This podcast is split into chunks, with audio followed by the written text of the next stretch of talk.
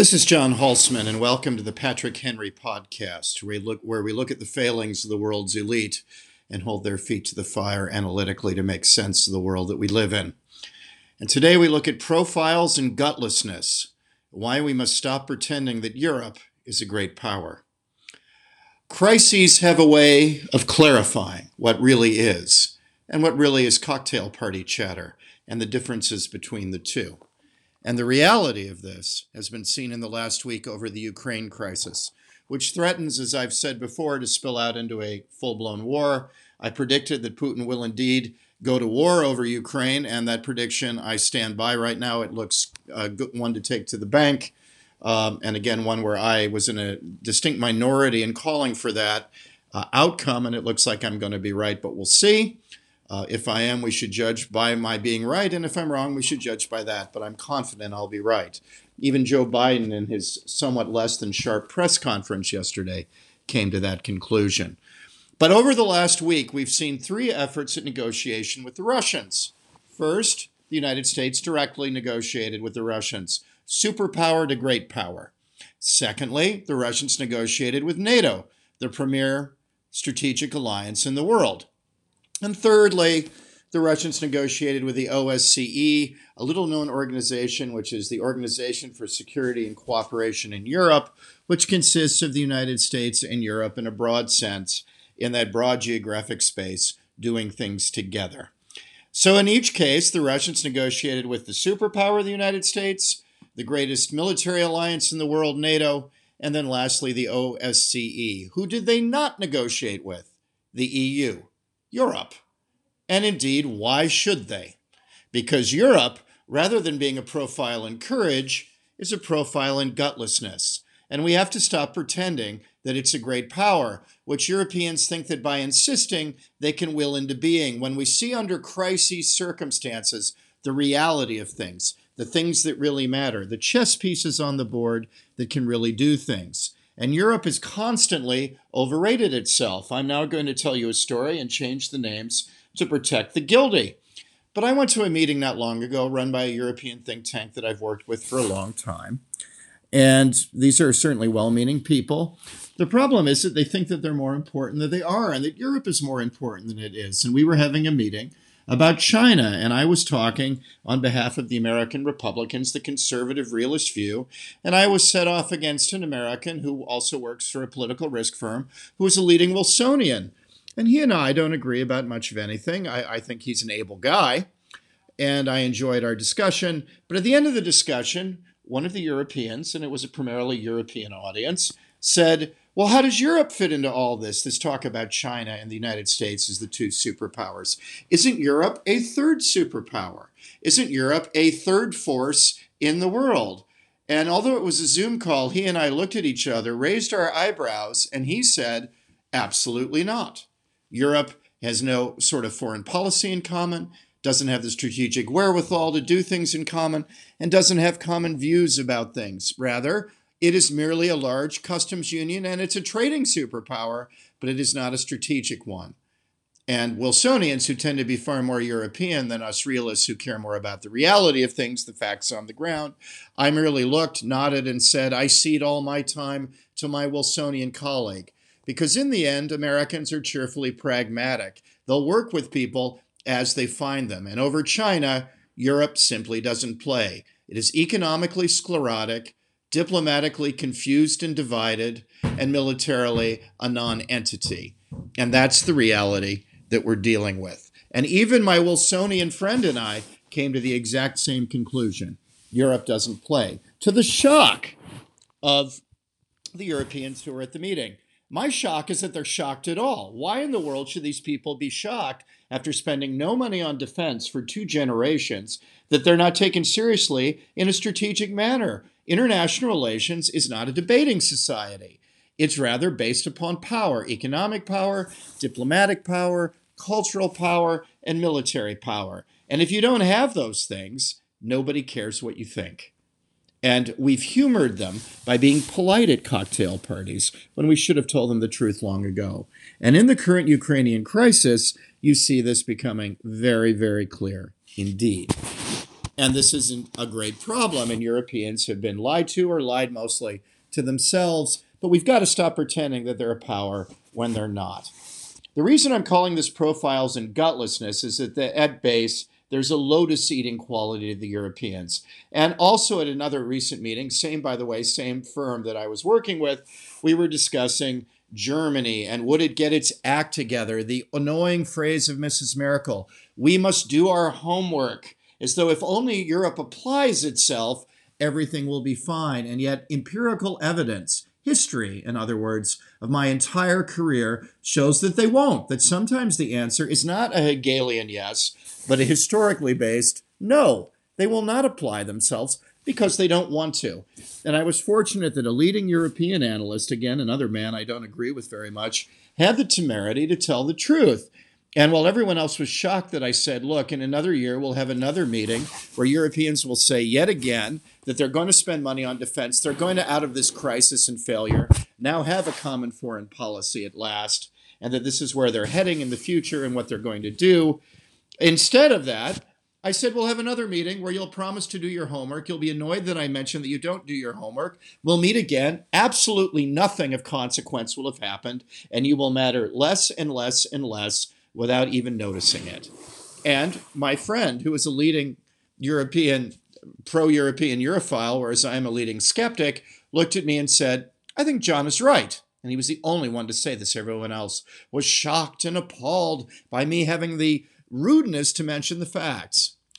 And he said, I think you're right. We don't want to do the things necessary to be a great strategic power, which would enable us to, to, to do that. And certainly Europe could. It, it, Europe's GDP, if you add it all in together, the EU plus the states around it, Switzerland, Norway, et al., around it, if you add in the Scandos, some are in the EU, some are not. You add in Switzerland, you add in the UK, it's it's it's about the same GDP as the United States. If you just take the EU, its GDP is greater than that of the Chinese.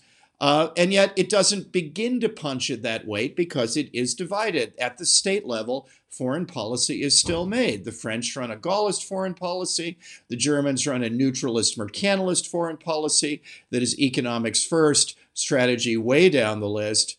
The British are now out. Could you imagine if America lost California, what we'd say about what a great power it was if a major component of, of, of the United States left? Well, a huge component of the EU is left, almost to no comment, which is extraordinary because Britain has the City of London, which is the financial capital of Europe. It has a military that can do everything from high end warfighting to low end peacekeeping. And it has a geostrategic history. It thinks strategically because of its time of empire. The only other European country that does all that is France. So losing one of the two strategic powers is a big deal, particularly with the black hole that is German isolationism sitting next door. And all of this is there, and and my Wilsonian Europhile friend just had the guts to agree with me and admit it.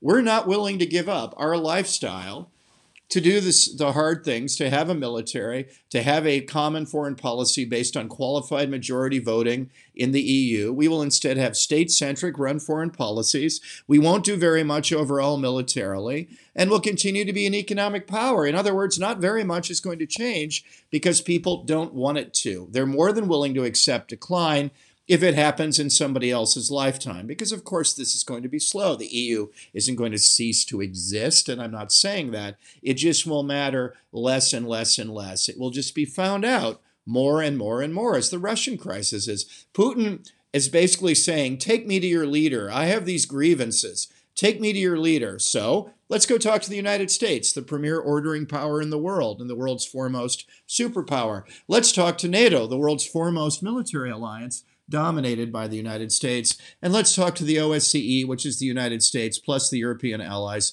particularly in places like Scandinavia, the British, willing to do something about Russian adventurism. Take me to your leader. I can only work with people and reach a deal with people who have actual power, and that leaves the EU out sulking at cocktail parties as they're not included. In fact, President Macron, as a Gaullist, ever, ever sensitive to slights to the EU, has pointed this out and said, we must play, we must set up the Normandy front over Ukraine, which is Russia, Ukraine, Germany, and France, to sort this problem out. And nobody took him up on this. There was polite listening, and this was forgotten because Germany and France alone can't do a darn thing about Ukraine because the Germans don't have an army. So why in the world involve them? This this is a strategic matter, and Putin doesn't need to take their their, their thinking into account. So he doesn't.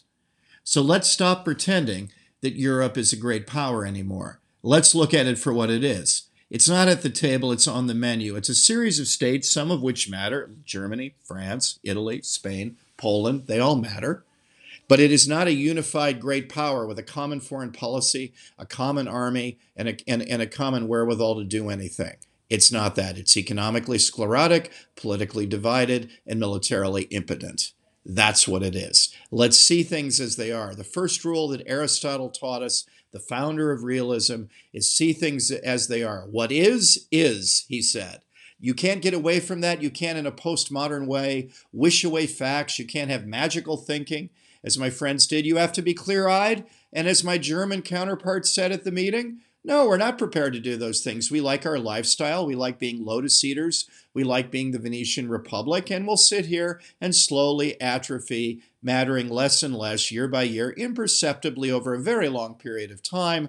And we will cease to be a great power. We're not going to get our act together. Every crisis and every failure is not a sign that we're getting our act together. It's a sign that we're happy being in decline because the lifestyle in Europe, and I certainly can attest to this, is wonderful. But why do I call this profiles and gutlessness? Well, let's just take at the moment the two major issues out there, the two major revisionist powers Europe has to confront superpower in waiting China and Russia, revisionist great power next door. Now, again, if you add in all the economic wherewithal of the EU, it is superior to both. Certainly to Russia, which has a GDP the size of Italy or the state of Texas, depending on how you look at it, and even China with far fewer people, so a much higher per capita income in Europe. So Europe could be a great power. It has chosen not to be because that would require sacrifice. And in a decadent Europe, no one, no one is willing to make sacrifices. The lifestyle is the religion. The six week holiday is everything. And they're not about to change that. Let's look at their reaction to China and to Russia. First to China. Little known story Lithuania, a small but doughty European state, has decided to do more with Taiwan. Now, of course, this is sacrilege to the Chinese who begin bullying the Lithuanians, begin talking about cutting them out of things, begin messing with the supply chain and defying the Europeans to do anything about it. Germany, the export driven superpower writ large, because on trade matters, Germany certainly does play as a great power. Uh, in, in fact, one of the greatest powers, the most export driven major economy in the world, unfortunately has pointed out that for the fifth year running, China is the largest source of trade with Germany. And so, even though Lithuania is part of the EU and the Germans are constantly saying, well, no, we're an, we're an intellectual black hole when it comes to foreign policy, but we'll cede all that to Europe. Immediately, this goes out the window the minute the Chinese say, look, if you come to the rescue of the Lithuanians as we bully them mercilessly, uh, we're going to reconsider our trade options. So the Germans grow eloquently silent. This is why they are on the big issues isolationist and neutralist. This is an example that simply can't be wished away by Europe's cheerleaders. And without Germany, and France and Germany are at the center of Europe, even more so than they used to be with the abdication of the British, with Germany saying in an embarrassed silence, well, we can't really do that much for you. If they don't come to the rescue of Lithuania, and there are no signs that they will, look again for Europe to be picked apart. There's cherry picking that can go on because if Germany is going to be neutralist and mercantilist in a black hole, there simply can't be a common European foreign policy. It's that central to things. The problem ultimately here is Germany. And then on Russia, this is obvious. Things are so bad that when the British wanted to resupply the Ukrainians with defensive anti tank weapons, they chose not to ask to fly over German airspace because they thought they wouldn't like the horrifying answer, which would be that Germany would say, No, you can't fly over our airspace because we do an awful lot of energy deals with Russia. And in fact, without Russian gas, we're nowhere. So badly has German energy policy been run by the overrated Mrs. Merkel since she shut down German nuclear power without thinking about the consequences in the wake of the Fukushima disaster that they are now utterly dependent on German Germany is on Russian natural gas. And if Nord Stream 2 goes ahead, which Joe Biden nonsensically in his dotage didn't fight about, uh, if this goes ahead, this will double Europe's dependence on Russian natural gas. And so, already dependent on Russian natural gas, Germany has an embarrassed silence, and the British have to fly around Germany to supply Ukraine with what are utterly defensive weapons. That's how useless the Germans are, and how gutless they are, and how entirely selfish they are. They don't believe in Europe. They are willing for the shilling. They believe only in their own economic wherewithal. They are willing for the shilling. There is no greater good, it's their pocketbooks. And so, on both China and Russia, they're utterly worthless. And so, there can be no common policy because they're in the pockets of the Russians over energy. And already, because of their failed energy policy, they are utterly dependent on the Russians, who can shut them down anytime they like. And they know that. And that keeps them hewing to this neutralist hang behind line. Joe Biden, uh, there's a reason they're not letting him do many press conferences because he bumbles through them and occasionally tells the truth.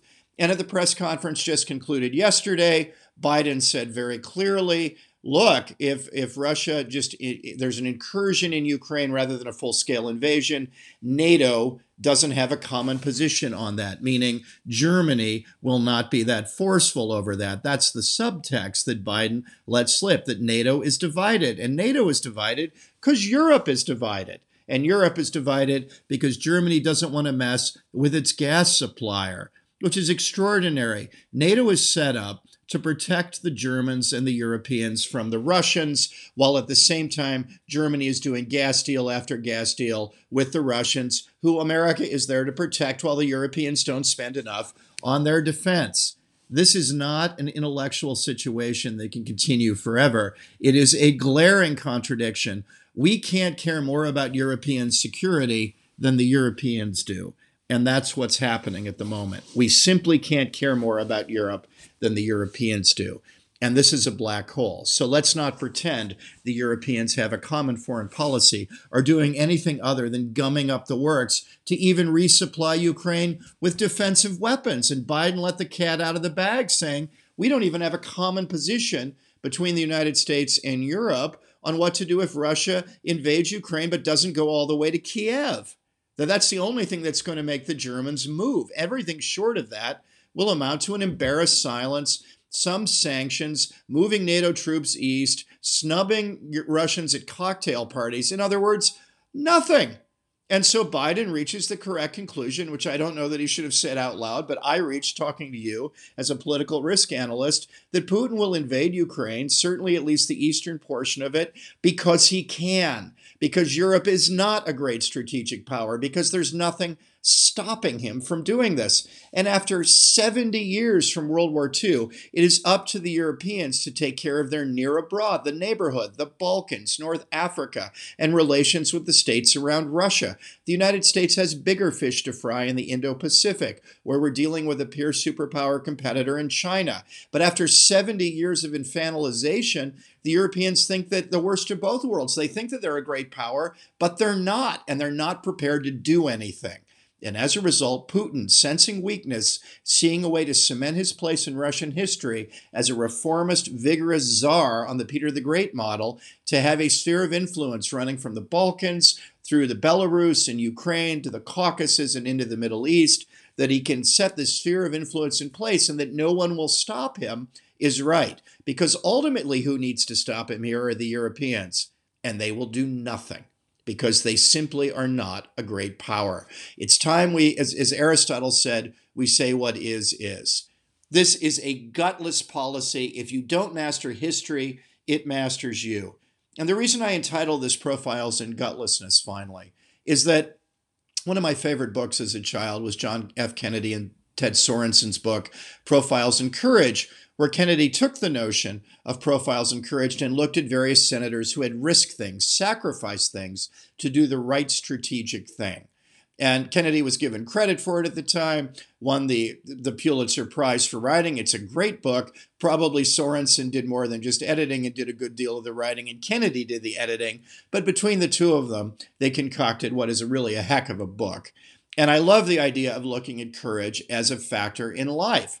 The Europeans have chosen generation after generation to be willing for the shilling, to show no courage of any kind. And of course, in a karmic sense, there's going to be payback for this. If you don't master history, it masters you. And Europe, by letting Russia run over it, is making it plain now for everyone to see that the question I was asked with my Wilsonian friend in the meeting is Europe a superpower should be met by derisive laughter. Not only is Europe not a superpower, in strategic terms, it's not a great power. It's a customs union, it's a trading superpower, and that's it. And it is no longer at the table, so Putin has decided Europe will be on the menu. It is in terminal decline, is the least of the great powers, and is falling off the table. And Ukraine and China have made this patently clear that Europe will simply do nothing, worship its lifestyle for the next 30 or 40 years, and then wonder where it all went wrong. But we need to see this first pivot to the Indo Pacific, work more with the Anglosphere, which actually will do things, work more with great power Japan, work more with great power India, and leave Europe to continue to drift into irrelevance, which it so richly deserves. Thank you very much for listening to the Patrick Henry podcast. For those of you who like this, please do subscribe. We've had an overwhelming response since we started the podcast six months ago. I'm gratified to say that. And if you find this interesting, creative, different, and on the money, please do subscribe. And for those of you who have, please do give because Substack works on the honor system. We're only asking $70 a year or $7 a month. For $70 a year, which is half a Starbucks a month, we will continue to tell you the truth in a way almost no one else does, using that strangest of things, logic and facts, to back things up. You heard it here first. Have a great day.